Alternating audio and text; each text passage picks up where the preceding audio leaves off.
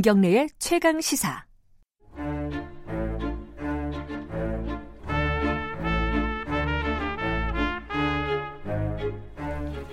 수요일마다 돌아오는 영화 스포 김경래 최강 시사 영화 코너 스포일러 시간입니다.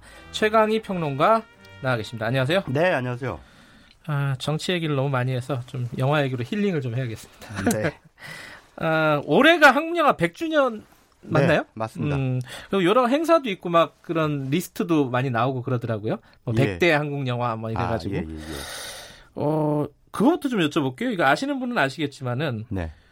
우리나라 최초의 100년 전 최초의 예. 영화가 뭐예요? 아, 그게 이제 10월 27일, 1919년 10월 27일. 아, 그 며칠 뒤네요. 예, 며칠 뒤가 이제 정확하게 한국 영화 100년인데요. 그때 그 종로 3가의 단성사에서 지금은 없어진 예. 반성사. 예. 예. 그 의리적 구토 혹은 의리적 구투라고도 불러요. 그래요? 예, 어떤 게 더 맞는지에 대한 그 여러 가지 설이 있어요. 어허. 그 구토, 구투 뭐 이렇게 부르는데 그게 이제 일본어식 표현이에요. 아, 이 원래는 우리말로 굳이 번역하자면 의리적 구토 혹은 의- 의리적 구투는 정의로운 복수 이런 뜻입니다. 아 구토가 복수란 예, 뜻이에요? 복수예요. 아, 원수를 갚는다. 토한다 이런 게 아니었어요? 아니에요. 오바, 오바이트 아니고요. 저 그건 줄 알았는데. 아니 그러면 어떻게 어떤 구토가 의리? 그래서 저 되게 이- 제목이 이상하다 이거. 아 예. 어 이게 뭐 포스트 모더니즘인가? 아 아니, 그렇게 그렇군요. 생각할 예. 수도 있겠죠. 네. 근데 아무튼 그 의리적 구토라는 영화가 단성사에서 최초로 상영이 됐는데 그게 네. 사실은 지금 생각하는 뭐 장편 극영화 이런 음. 것이 아니라 네. 그냥 풍경을 담아서 뒤에다 배경으로 이렇게 틀어준 활동 사진이에요. 아. 보통 이제 일반적으로 그 연쇄극이라고 이제 부르는데 예. 어, 연극과 연극 사이에 예 보여주는 아하. 예 그래서 이제 이 의리적 구토를 이제 최초의 한국 영화로 봅니다. 근데 이것을 한국 영화로 보는 이유는 그러니까 이 전에도 물론 일제강점기 식민지 조선에서 영화가 안 만들어진 건 아니에요. 어 그래요? 예 음. 만들어졌는데 예. 다 일본인들이 만들었어요. 아하. 한국에 들어와 있는 일본인들이. 예 예. 그런데 이제 의리적 구토는 어, 김도산이라는 감독이 어, 같이 주연도 하고 또 연출도 하고 또 음. 제작도 하고. 그래서 한국인 스텝, 그러니까 정확히 말하면 조선인 스텝과 배우들이. 어, 배우들로만 구성된. 그런 영화라서 이제 최초의 한국 영화로 평가를 하는 거죠. 네. 그게 이제 정확히 100년 전 예. 10월 27일 날 예. 반성사에서 상영이 됐다. 예. 이런 거네요. 그리고 일제강점기 때 뭐 많이들 들어보셨겠습니다만 어, 나운규라고 아리랑? 하는 인물, 예. 예, 아리랑이라는 영화가 1920년대에 나와서 그 소위 말하는 민족 영화의 그 시초로 봅니다. 음. 그래서 나운규라는 감독도 아주 중요한 그런 음흠. 그 영화인으로 평가를 받고 있고요. 재미있는 것은 일제강점기 말에 태평양 전쟁이 일어나면서 많은 조선인 감독들이 소위 말하는 어용 영화에 동원됐습니다. 아, 뭐, 저 징병을 막 찬성한다거나 예, 이런 예, 쪽으로요. 그렇습니다. 예. 그래서 뭐 대표적인 인물이 최인규라는 감독이 있었는데 음흠. 어, 그분이 만든 영화들 가운데 신풍의 아들, 음흠. 신풍이라는 게 가미가제 특공대죠. 아하, 그러네요. 예. 예. 그리고 뭐 태양의 아이들. 태양이라는 것은 일본의 천황을 말합니다. 음흠. 그러니까 이런 식으로 이제 일본의 천황을 찬양하고 그 2차 세계대전, 태평양 전쟁에 나갈 것을 독려하는 그런 영화들을 많이 만들었어요. 근데 이 어용 영화를 만들던 최인규 감독이 어, 1945년 8월 15일에 해방되기 직전까지 그런 어용 영화를 만들다가 네. 어, 해방이 된 뒤 얼마 뒤 자유만세라고 하는 영화를 개봉했는데 독립운동을 다룬 영화를 만들었습니다. 대단히 아, 기회주의적이죠. 거의 뭐 커피단 뭐 이런 거네요. 예. 예. 그래서 그런 걸 보면은 이제 우리 조상들이 한테 배우지 말아야 돼. 예, 그렇게 살면 안 되죠. 예. 어쨌든 뭐 뒤늦게라도 뉘우친 것 같기는 합니다만 어쨌든 뒤에서는 계속 독립운동 영화를 찍었습니다. 음, 그러다가 이제 6.25 때 월북됐죠. 이게 참 100년이 납북됐죠, 납북. 예, 예. 100년이라면 뭐 그렇게 긴 역사는 아닌데 네. 그 사이에도 굉장히 우여곡절이 있었군요. 한국 영화사가. 지금 100년을 돌아보면은 예. 어, 뭐 어, 할 얘기는 많겠지만 뭐 청취자분들이 관심 있는 건 영화일 거예요, 영화. 네, 어떤 맞습니다. 영화가 100년 동안 예. 가장 높은 평가를 받고 있느냐. 예, 예, 예. 뭐 이런 것들이 가장 관심이 있을 텐데 예. 어, 최강희 평론가가 뽑은 뭐 100개를 얘기할 수 없으니까 한 5개 정도 top 음. 5 어떤 영화가 있습니까? 그 시대별로 한번 제가 말씀을 드릴게요. 예. 일단 1950년대 영화들은 사실 크게 평가할 만한 작품이 없고요. 워낙 그래요? 조악해서 음, 네. 물론 이제 사회적 반향을 불러일으킨 영화들이 있습니다. 자유만세 아니 자유만세가 아니라 자유부인. 아, 그게 50년대예요? 예, 예. 어, 1956년 7년 그 무렵에. 나왔는데 뭐 예. 좀 미풍양속을 해친다 그래서 대단히 그 그게 뭐 춤. 춤바람 나고 뭐 예, 이런 내용 춤바람 난 그 유부녀의 얘기예요. 예. 어, 자유부인이라는 영화가 있었는데 어, 영화의 그 질적인 면에서 top 5를 고른다면 1960년대 초반에 어, 김기영 감독의 하녀라는 작품이 나오죠. 네. 나중에 임상수 감독이 이 작품을 리메이크. 주연으로 예. 리메이크를 했는데 어, 그 작품이 상당한 그 당시 시대를 비춰봤을 때도 어, 굉장히 그 어, 웰메이드한 스릴러 작품이에요. 이거는 가끔 뭐 볼 수도 있고 지금 예, IPTV 이런. 데서 볼 수 있는 예, 거죠. 보실 수 예. 있습니다. 그리고 어, 유튜브를 통해서도 보실 수 있고요. 아, 그래요? 예, 저작권이 그렇습니다. 지난 모양이죠? 예, 예. 어, 그리고 유현목 감독의 오발탄이라는 작품 비슷한 시점에 나왔는데요. 음, 어, 이 작품은 이제 분단 이후에 그 갈 길을 사- 그러니까 뭐랄까요 그 방향성을 상실한 그 대한민국 사회를 음. 이렇게 은유하고 있는 오발탄이라는 말 자체가 잘못 쏜 어, 총알이라는 뜻이죠. 예. 그래서 어, 대한민국 사회 자체가 잘못 쏜 총알이다라고 하는 그런 그 문제 의식을 담아내고 있는 아주 수작입니다. 한국 영화사에서 빼놓을 수 없는 걸작이고요. 어허, 이건 못 봤는데 한번 네. 봐야겠네요. 이것도 쉽게 볼 수 있나요? 예? 그렇습니다. 그래요? 예. 음흠. 그리고 1970년대 들어서는 이제 유신 시대가 들어가잖아요. 유신 네. 시대로 넘어서면서 굉장히 그 검열도 심화되고 강력한 그 영화 통제 정책이 이루어지는 가운데 창작자들이 다, 대단히 이렇게 억압받는 시대였어요. 네. 그런 와중에서도 좀 은간하게 이 사회 부조리를 이제 고발하는 영화들이 있었는데 네. 그 대표적인 영화가 이제 하길종 감독의 바보들의 행진 네. 작품입니다. 1975년에 나온 작품이고요. 그리고 이제 1980년대에 들어가면 이제 배창호라는 걸출한 감독이 또 등장을 음. 하죠. 근데 이 감독이 만든 고래사냥 네. 이 작품은 뭐 흥행에서도 상당히 성공을 거뒀습니다. 저도 어릴 때 네. 어, 봤던 기억이 나요. 예, 이 어린애가 보면 안 되는 장면들도 있는데 어릴 때 봤어요 이거. 예, 그 네. 김수철 씨가 맞아요. 안성기. 씨하고. 예. 예. 그래서 이제 같이 이제 품바 타령도 부르면서 이 음. 유랑을 하는 이미숙 씨를 이제 고향으로 데려가 주는 그런 여정을 담은 로드무비예요. 아, 이 고래사냥이라는 작품도 상당히 좋은 그 평가를 받았고 흥행에서도 성공을 거뒀고요. 네. 이러고 이제 90년대로 넘어오면은 이제 87년 6월 항쟁의 여- 이 성과로 우리가 어, 어느 정도의 절차적 민주주의를 확보하게 되지 않습니까? 표현의 자유도 어느 정도 생겼고요. 이게 예. 표현의 자유는 정확하게 말씀드리면 이제 1996년 음. 그 헌법재판소에서 그 공윤 공연윤리위원회라는 네. 곳에서 이제 영화를 사전 심의를 했거든요. 그 네. 사실상의 검열이죠.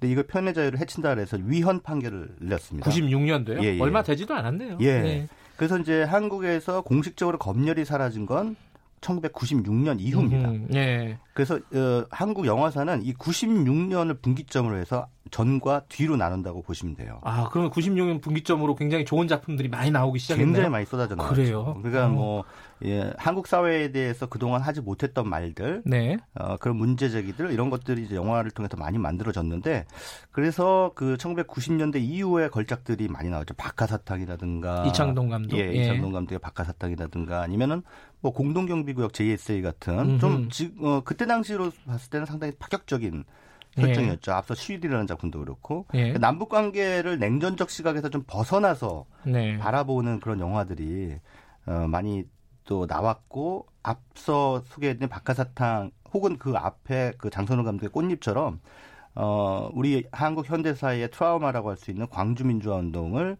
이제 정면으로 바라보는 네. 그런 영화들이 이제 탄생하기 시작했죠. 음. 그러면 지금 말씀하신 게 한 여섯 개 되네요, 벌써. 그죠? 음, 네, 그렇습니다. 한요, 오발탄, 바보들의 행진, 고래사냥, 박하사탕, 꽃잎. 예. 뭐 이 정도. 네. 어, 어, 지금 말씀하신 게 어, 본인이 생각하셨을 때 영화사적 의미도 있겠지만은 예, 예. 어, 한국 영화사에 걸출한 작품들이다라고 예. 보시는 거죠. 이외에도 뭐 상당히 많습니다. 따지고 보면. 음흠. 그러니까 영화 창작자들이 또 앞서 말씀드린 최인규 감독처럼 시류에 순응하는 그런 감독들이 있었는가 하면 네. 저항하는 감독들도 있었어요. 네. 그런데 저항하면 어, 바로바로 이제 억압이 들어오죠. 그러니까 대표적인 어, 경우가 바로 바보들의 행진이에요. 바보들의 음. 행진에서 이 바보는 그 시대의 그 일반 국민들이 아니라 그 박통을 얘기하는 겁니다. 아, 그래요? 예. 그러니까 그, 그 시대의 그 에, 정권 어, 정치 세력 혹은 권력자들을 비꼬는 그런 음. 은유적인 표현인데 어, 공무원들이 그러니까 검열을 담당하는 공무원들이 거기까지 눈치를 못 챘어요. 아, 그래서 그냥 제목 그대로 바보들의 행진이 나왔는데 왜냐하면 영화에 등장하는 그 인물들이 대부분 대학생들인데 정말 바보 같거든요. 네. 그래서 이제 아 얘네들을 바보들이라고 부르는구나라고 음. 이제 어, 생각을 한 거죠. 그리고 근데 영화 속에서 아주 의미심장한 장면이 등장하는데 이 주인공들이 그 대학 캠퍼스의 교실에서 막 그 세태를 토, 이 성토하는 네. 이 세태의 부조리를 성토하는 그 자유가 주어지지 않는 세태 음. 이런 것들에 대해서 불만을 드러내는 장면이 나옵니다. 그리고 바로 그 다음 장면이 유신 반대 어, 시위 장면이 원래는 들어갔었어요. 음. 그걸 넣었어요 하길정 감독이. 근데 근데 그거 뭐 당연히, 당연히 검열에서 삭제됐겠죠? 예. 네, 당연히 검열에서 삭제되니까 거기다가 뜬금없이 이제 대학 체육 대회. 예. 대학 체육대회 장면이 나옵니다. 그러니까 어, 너무 이상한 거죠. 그래서 당시에 아마 영화를 보신 분들은 이게 도대체 뭐냐 이렇게 생각하시는 분들도 계셨을 거예요. 바보들의 행진뿐만 아니라 1970년대 80년대에 한국 영화를 보시는 분들은 아마도 그때 당시에는 어떻게 도대체 영화가 말이 안 되냐 이렇게 음. 이렇게 이제 생각하셨을 것 같은데 그렇게 생각할 수밖에 없었던 이유가 공무원들이 그냥 잘라버려요. 중간중간에 음. 그냥 진짜 가위로 싹둑싹둑 필름을 잘라버리기 때문에 어, 영화가 말이 안 될 수밖에 없었던 거죠.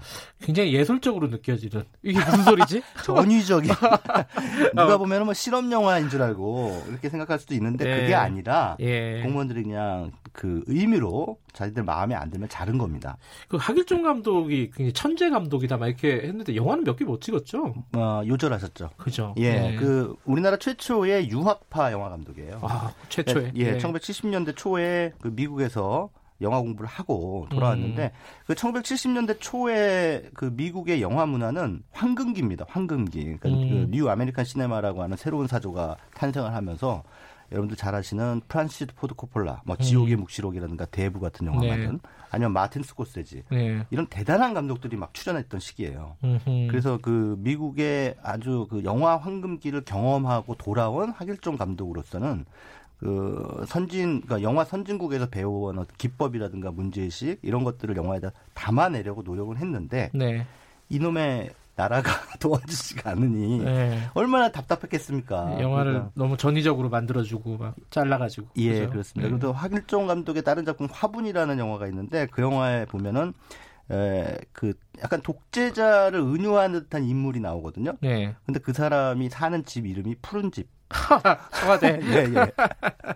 그런 식으로 이제 우회해서 비꼬는 아, 거죠. 그러니까 탄압받죠. 예.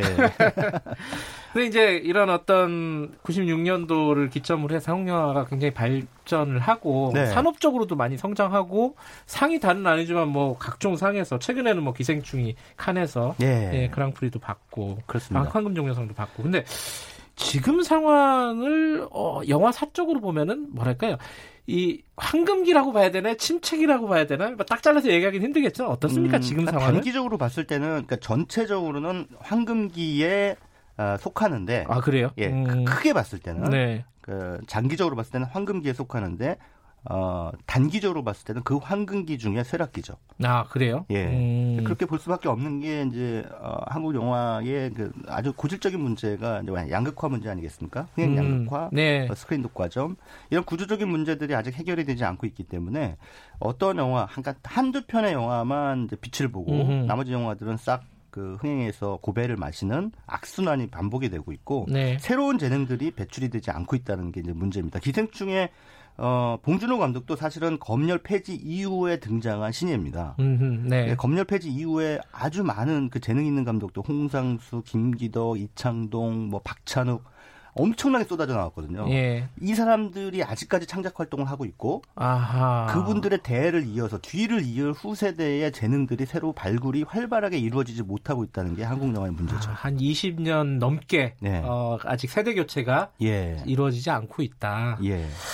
근데 이제 뭐 할 얘기는 많겠지만은 어, 이 산업적인 얘기 이런 얘기는 뭐 다음에 한번 더 하도록 예, 하고요. 예. 제가 궁금한 거는 어, 평론가님 최강희 평론가님이 뽑은 음. 뽑는 최고의 한국 영화는 뭘까?